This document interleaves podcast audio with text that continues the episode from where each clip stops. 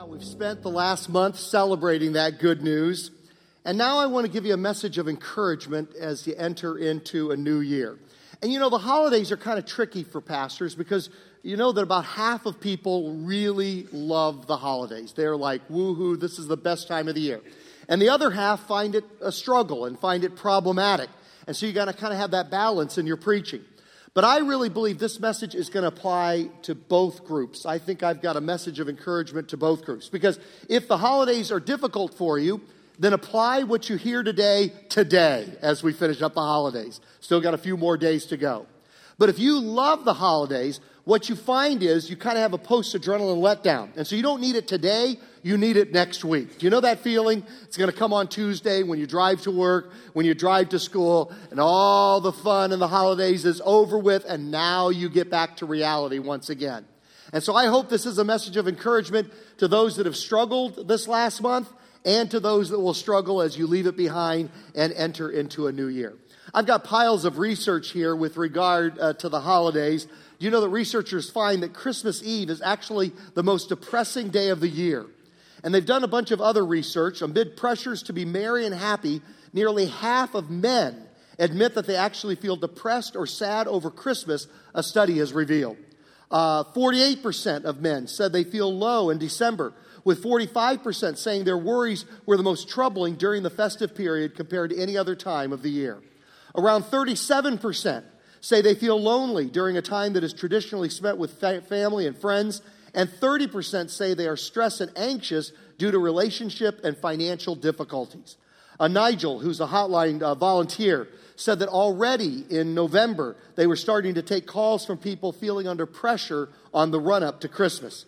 He said Christmas can be a poignant time, bringing issues people face all year round to the surface, and can leave those normally strong enough to cope struggling to do so. I listen to people telling me that they're alone or that they've recently lost their partner, or that they're in huge amounts of debt. And it's even harder to deal with because it's Christmas and the expectation that everyone is having a good time.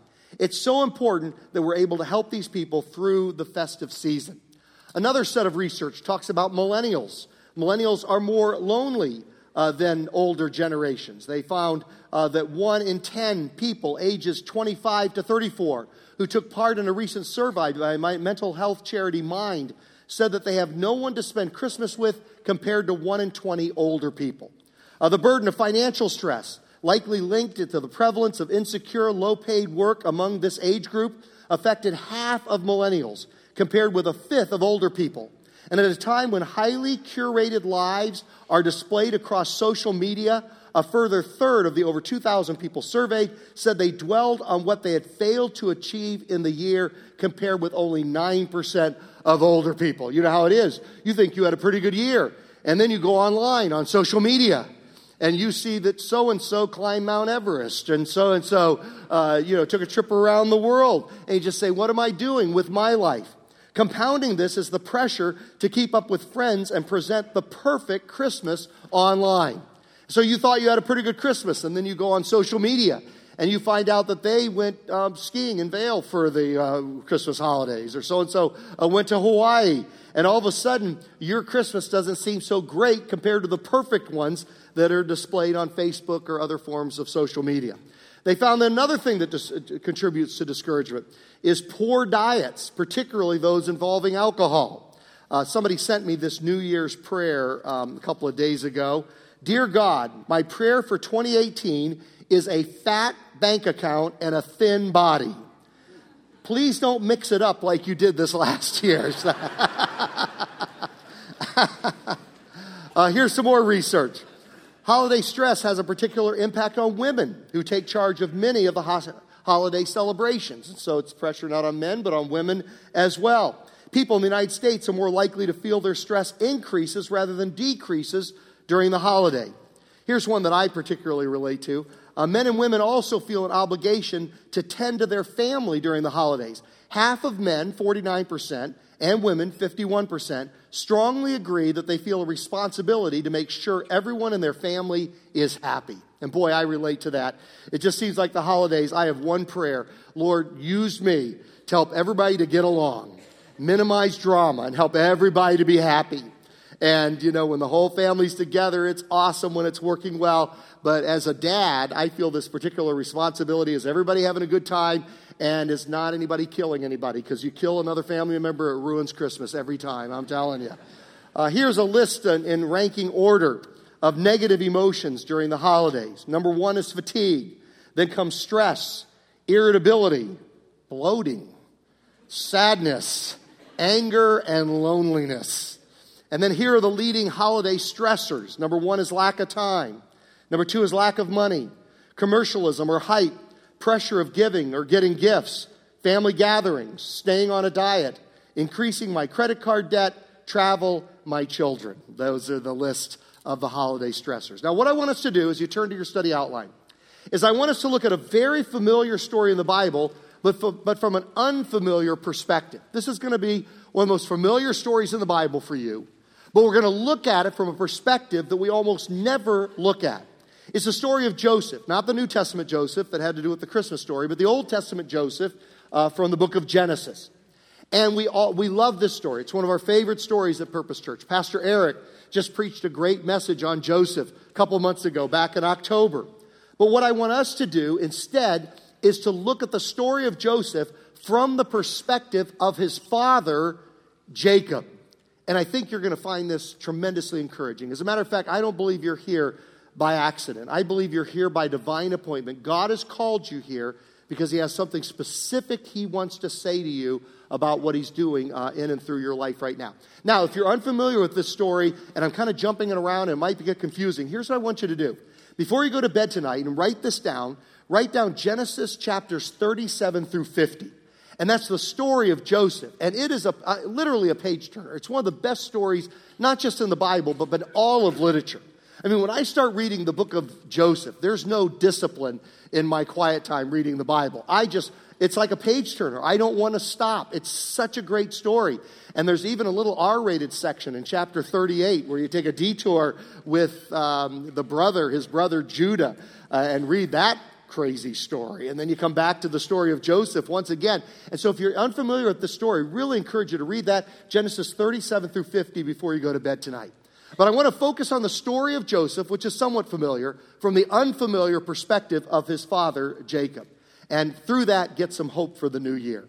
Now, the title of this message is Everything is Against Me.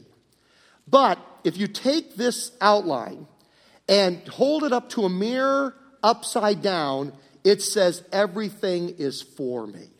And I want you to check this out when you get home, or maybe as soon as the service is over, go out to one of the restrooms, you know, and hold it up to the mirror, turn it upside down. All the people coming from the next service are going to wonder what's going on with all these people in the men's and women's room holding up their outline to the mirror, but hold it up to a mirror, turn it upside down. And, it, and it's the key phrase in this story where we're going to see an accumulation of events to the point where Jacob, in despair, says, Everything is against me, but actually, God is working everything for him. And I want to use this as a word of encouragement that the things you think are against you, right now, I want you to think to yourself, what is the biggest challenge you have in, in the coming year? What's the thing that breaks your heart most uh, that's happened in 2017 and as you enter into 2018? What's the thing you're most afraid of? What's the thing you're most worried about? What's the thing that's most discouraging in your life? And I want us to see through the story of Jacob that God might very well be working through that thing. It is not a good thing, but He can work together for our good to use that thing where we think everything is against me, and actually, God is working everything for me. So let's charge in. Genesis chapter 35. Then they moved on from Bethel, and while they were still some distance from Ephrath, Rachel, this is the love of Jacob's life, his, his sweetheart, began to have birth and had great difficulty. And as she was having great difficulty in childbirth, the midwife said to her, Don't despair, for you have another son. As she breathed her last, for she was dying, she named her son Ben Oni, but his father named him Benjamin. Now, this is a crushing blow for Jacob to lose the love of his life. But you know what I found, and I bet you found it in your life? You can usually handle the first bit of trouble that comes your way. And, and Jacob's able to handle this first one. Uh, we see that even in this terrible moment, as, he, as the love of his life is dying, And she, in her despair, names him Ben Oni, which in the Hebrew means son of my sorrow. In that moment of despair, he is son of my sorrow. Jacob is able to rise to the occasion, look at it from God's perspective, and say, No, no, I don't want this boy to carry that with him for his whole life. I'm going to name him Benjamin, which means son of my right hand. And he's able, he has strength enough when the first piece of trouble comes to turn a day of sorrow into a day of hope. And we're usually able to do that. We have strength enough to do that when the first piece of trouble hits. How many of you, however, find that trouble comes in bunches? Let me see your hands. Trouble comes in groups. So many times I like to say to God, Lord, I, I, I know that you need a certain amount of trouble in your life to stay humble, to stay dependent upon God. And so I, I understand I need some trouble this side of heaven. I, I get that. Could it come once every five to 10 years? That's what I would prefer. That you have trouble, you handle it, you rest for five or 10 years, and then the next batch of trouble comes. But trouble doesn't come that way, does it? It comes one after another, after another, after another. How many of you would raise your hands to say that's the way trouble is in your life? And that's the way it's going to happen to Jacob. Jacob handles the first bit of trouble that comes, but there's more around the corner. So J- Rachel died and was buried on the way to Ephrath, that is Bethlehem. So where uh, Rachel was buried, 2,000 years later, Jesus would be born. Over a tomb, Jacob set up a pillar, and to this day, that pillar marks Rachel's tomb. Now we're going to skip ahead to chapter 37. Uh, Joseph is hated by his brothers. And as a result, they want to kill him. They're going to sell him into slavery in Egypt, and hopefully he will die there. Uh, but they, they sell him into slavery to the Midianites. So we pick it up now in verse 28. So when the Midianite merchants came by, his brothers pulled Joseph up out of the cistern and sold him for 20 shekels of silver to the Ishmaelites who took him to Egypt. Then they got Joseph's robe, slaughtered a goat, and dipped the robe in the blood. They took the ornate robe back to their father and said, We found this, examine it to see whether it is your son's robe. And then they said, Some ferocious animal. Uh, Jacob cries out, and he recognizes it and says, It is my son's robe. Some ferocious animal has devoured him. Joseph has surely been torn to pieces. Now, what we're going to see is that this is the greatest loss a person can ever experience. I've heard that of all the loss that I've seen as a pastor, losing a child is, is the worst. That is the hardest. Kimberly and I are always amazed when we talk to people in our church who have lost a child, and it may have been years before. Uh, they talk about it as if it just happened the day before or just recently. There's this one couple in our church, and they lost their little boy 60 years ago. And yet, when they talk about his death, it's as if it happened yesterday, and tears still come up in their eyes, even though it was six decades ago. There is no greater loss than the loss of a child. And, and the problem is, this is the second punch. He absorbed the first punch by losing Rachel, but now comes the second punch, and this one knocks him down. Then Jacob tore his clothes and put on sackcloth and mourned for his son many days. All his sons and daughters came to comfort him, but he refused to be comforted. No, he said, I will continue to mourn until I join my son in the grave. So his father wept for him. Then we come to this word, meanwhile. Meanwhile. It's one of the great words of the Bible. One of my favorite words in the Bible is but. One thing happens, but God. Uh, for the wages of sin is death, but the gift of God is eternal life in His Son, Jesus Christ. That little three letter word, but, is such a wonderful word. But let me add another one to your repertoire the word meanwhile. The word meanwhile.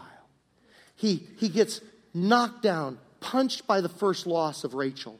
And then the next punch knocks him down. And he says, I will grieve until the day I die.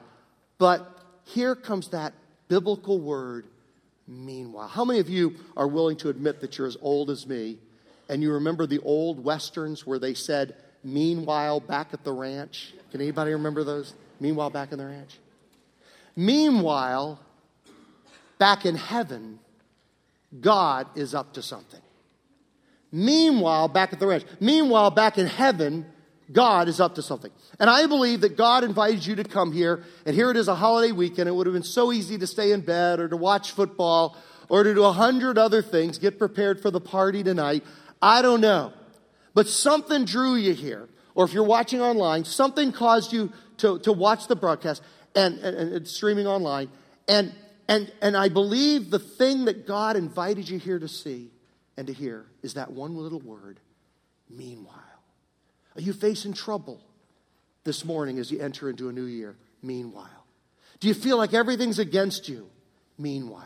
Do you feel like you don't know what God's up to in your life? Meanwhile. Meanwhile, back at the ranch. Meanwhile, back in heaven, God is up to something. Meanwhile, the Midianites sold Joseph in Egypt to Potiphar, one of Pharaoh's officials, the captain of the guard. Jacob, from his perspective, thinks this is the number two punch. Rachel now losing Joseph. But instead of it being the number two punch, meanwhile, God is working behind the scenes to make Joseph not the number two punch, but the number two man in all the world. Jacob, from his perspective, thinks it's the second punch. God, from his perspective, says, No, I'm making him the second most powerful man on all the planet. And God is doing the same thing in your life and in my life. And think of that thing that is most discouraging you this morning. I'm not saying that's a good thing. The Bible never says all things are good. Many things are not good. But he does say that he's in the business of meanwhile, working even not so good things for our ultimate good. And everything seems to be against us. God is actually working for us. Now, Joseph becomes number two in the land. But the brothers go to get food from Egypt, but they don't recognize him because he's just so different. He's, they, thought, they thought he'd be dead by now. They had sold him into slavery years before. They thought surely by now he's dead. They don't even think about him. They, they think he's just not in existence anymore. And so they don't recognize him when he comes in in all the trappings of the second most powerful man in Egypt. And Joseph begins to embark on a test of their character to see if they've changed as people uh, through the years. When they came to their father Jacob in the land of Canaan, they told him all that had happened to them. They said, The man who is Lord over the land spoke harshly to us and treated us as though we were spying on the land. But we said to him, We are honest men. We are not spies. We were 12 brothers, sons of one father. One is no more. See, they thought he was dead themselves. They actually thought he was dead too. And the youngest is now with our father in Canaan. Then the man who is Lord over the land said to us, this is how I will know whether you are honest men. Leave one of your brothers here with me and take food for your starving households and go. But bring your youngest brother to me so that I will know that you are not spies, but are honest men. Here comes the third and the fourth hit. Number one punch, Rachel. Number two punch, he thinks he's lost Joseph. Number three punch, Simeon is now a prisoner. So one son's a prisoner. Number four punch, he thinks he's going to lose his son Benjamin as well. So four punches in a row. Lose the love of his life, Rachel. Second punch, loses his son to death. Third punch, he's got a son in prison in Egypt. Fourth punch, uh, now uh, Benjamin is threatened as well. Then I will give your brother back to you, and you can trade in the land. As they were emptying their sacks, there in each man's sack was his pouch of silver. And so Joseph had instructed that they put the silver back in the pouch once again. When they and their father saw the money pouches, they were frightened. Here comes the fifth punch. They think we're going to be killed. They're going to think we stole his money. So now not only is Benjamin going to be taken, and Simeon's in prison, and Joseph's dead, and Rachel is dead, now we're going to be killed as well and five punches finally break the spirit of Jacob. And maybe your spirit is broken here this morning because there have been five punches during 2017 that have just knocked you down. Their father Jacob said to them, You have deprived me of my children. Joseph is no more, and Simeon is no more. And now you want to take Benjamin. Everything is against me. And we're sitting there from God's perspective saying, No, no, no, Jacob, everything is not against you, everything is for you. You just don't realize it yet. And that's why you're here this morning, because God wanted to say to you that from your perspective, it seems like everything is against you, but that, that's just because it's your perspective. But from God's perspective, everything is for you. You just don't realize it yet. If you simply take that outline, hold it up to a mirror, turn it upside down, it will say, Everything is not against me, everything is for me. Write down this verse. I didn't include it in the study outline, but it's a very important verse. 1 Corinthians 13, verse 12. 1 Corinthians 13, verse 12. Here's what Paul says For now we see only a reflection as in a mirror. Then we shall see face to face. Now I know in part, then I shall know fully, even as I am fully known. You can't see it clearly right now. It's like through a dirty glass. You can't understand what God is up to, but someday you're going to see it clearly, face to face, and you will realize that the things you thought were against you was actually God's taking those things and working them for you. Paul said, and we know that in all things God works for the good of those who love him, who have been called according to his purpose. What then shall we say in response to these things? If God is for us, who can be against us? He who did not spare his own son, but gave him up for us all, how will he not also, along with him, graciously give us all things? Who will bring any charge against those whom God has chosen? It is God who justifies. Who then is the one who condemns? No one. Christ Jesus, who died, more than that, who was raised to life, is at the right hand of God and is also interceding for us. Who shall separate us from the love of Christ? Shall trouble or hardship or persecution or famine or nakedness or danger or sword or December or the holidays or Christmas or New Year's or 2018 or a cancer diagnosis or a divorce or a broken heart or a, laid off at work or, or, or any other trouble. Who shall separate us from the love of Christ. As it is written, For your sake we face death all day long. We are considered as sheep to be slaughtered. No, in all these things we are more than conquerors through him who loved us. For I am convinced. Would you repeat those four words with me out loud together? For I am convinced. One more time out loud together. For I am convinced. One more time as loud as you can say it. For I am convinced that neither death nor life, neither angels nor demons, neither the present nor any powers will be able, neither height nor depth, nor anything else in all creation, will be able to separate us from the love of God that is in Christ Jesus, our Lord. And all God's family said, Amen. Amen. Now, I'm praying because I love you as my church family that this will come clear sooner rather than later. I'm praying it's that whatever that trouble is that you're thinking of right now, I pray it clears up tomorrow. I pray it clears up January. I pray that it clears up sometime in 2018. But I can't promise you that. I can just tell you that's what I hope and that's what I pray for. But here's what I can promise you He will keep His promise. If you turn this thing over to Him, if you turn your life over to Him, whether it be later rather than sooner, whether it even be in heaven, He will keep His promise, and the thing you think is against you will eventually, you will see, God is working for you. Now let's see how that worked out in Jacob's life. Skipping ahead to chapter 45. So they went up out of Egypt and came to their father Jacob in the land of Canaan.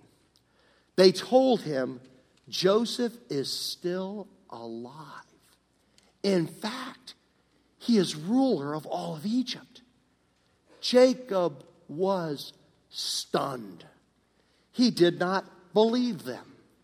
But when they told him everything Joseph had said to them, And when he saw the carts Joseph had sent to carry him back, the spirit of their father Jacob revived. And that's what I'm praying for you. That just in some small way, through what we've shared this morning, that your spirit will revive. That in some small way, we have pulled back the curtains of heaven. And for just a moment, we see the Father's plan in our lives. And in that moment, our spirit will be revived. And whatever discouragement you came in here with, that your spirit will be revived and you will leave with a hope for the new year. And Israel said, Israel is just another name for Jacob, they're synonymous. And Israel said, I'm convinced. Remember, I just had to say, For I am convinced? Now he says, I'm convinced. Would you say out loud with me together? I'm convinced. One more time together. I'm convinced. One more time, as loud as you can say it. I'm convinced. I'm convinced, he said. My son Joseph is still alive. I will go and see him before I die. Skipping to 40, chapter 46. Now, Jacob sent Judah ahead of him to Joseph to get directions to Goshen. When they arrived in the region of Goshen, Joseph had his chariot made ready and went to Goshen to meet his father Israel. As soon as Joseph appeared before him, he threw his arms around his father and wept for a long time. Israel said to Joseph, Now I'm ready to die, since I have seen for myself that you are still alive.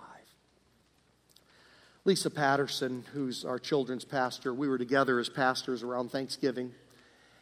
And we were sharing things we were thankful for. And Lisa shared something very powerful. She shared an event that had happened a year before in her life.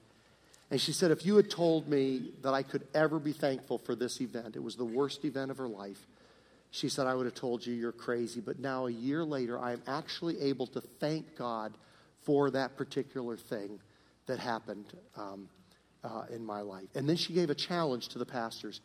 She said, what is that thing in your life right now that you can't imagine being thankful for? That maybe by faith, a year from now, you will look back and actually thank God for that thing. Here's an acronym for HOPE H O P E. Hold on, pain ends. Hope. Hold on, pain ends. One of the great phrases in the Bible is this it came to pass. Whatever you're going through this morning that is hard, it will pass. It came to pass. Pain will end. Fix your eyes on Jesus, and eventually that trouble will turn to joy. Nothing can separate you from God's love. Nothing can separate you from His plan and His purpose for your life. H O P E, hold on, pain ends. NaCl is the compound formula for salt. It's sodium, Na, chlorine, uh, Cl. I told this mostly right the last service, and a science teacher corrected me after the service. So I'm praying that she's not here at the second next service, and I just do it the way I did it. Um, but I'll do the best that I can. But when the, the two separate are terrible poisons, chlorine is a poison, uh, sodium's a poison. Both of those are poison. But when they come together as a compound, their poisonous effects are, are, are done away with, and instead it's salt. And salt makes life delicious. It'll raise your blood pressure also, but it does make life delicious. And God is in the business of taking the poisons of our life and putting them together in a unique compound to make something salty in the people around you and in your own life. As the praise team comes up, I want to just read this uh, quote from Marshall Shelley entitled The Author Knows the End of the Story. Even as a child, I loved to read, and I quickly learned that I would most likely be confused during the opening chapters of a novel. New characters were introduced, disparate, seemingly random events took place. Subplots were complicated and didn't seem to make any sense in relation to the main plot. But I learned to keep reading. Why? because you know that the author, if he or she is good, will weave them all together by the end of the book. Eventually, each element will be meaningful. At times, such faith has to be a conscious choice. Even when I can't explain why any bad, tragic, or painful thing happens, I choose to trust that before the book closes, the author will make things clear.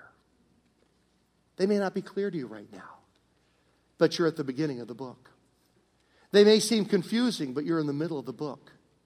But I guarantee you, if you will let Jesus write the pages of your story, the author will make everything clear by the end. And it'll all work together for your good.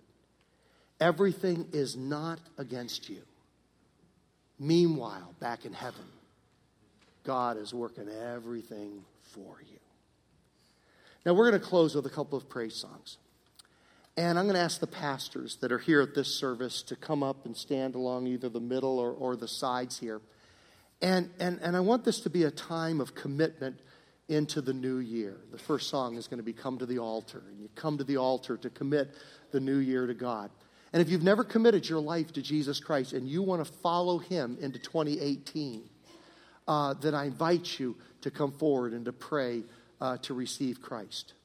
If you've never done that before, all these promises I'm talking about, they only work if you've surrendered your life to Christ. Uh, none of them apply unless you said, Lord, I want you to write my story. And so if you've never made that decision, I invite you to come forward and pray with one of the pastors to do that. But if you're here today and there's something, some trouble that you're facing as you go into the new year, and you'd like to just commit that thing to the Lord in prayer, say, God, I'm just coming forward and praying with one of the pastors. Don't be shy. I hope many of you will do it. And, and you just want to commit that thing. Lord, this thing I am committing to you that even though it seems like it's against me, I am turning it over to you that you will work it for me instead of against me. Or maybe there's an area of your life that you want to surrender to Him and turn over to Him. Or maybe it's just one of those areas of trouble that when I had you think, what's the thing that you're most concerned about, that breaks your heart the most, that worries you the most?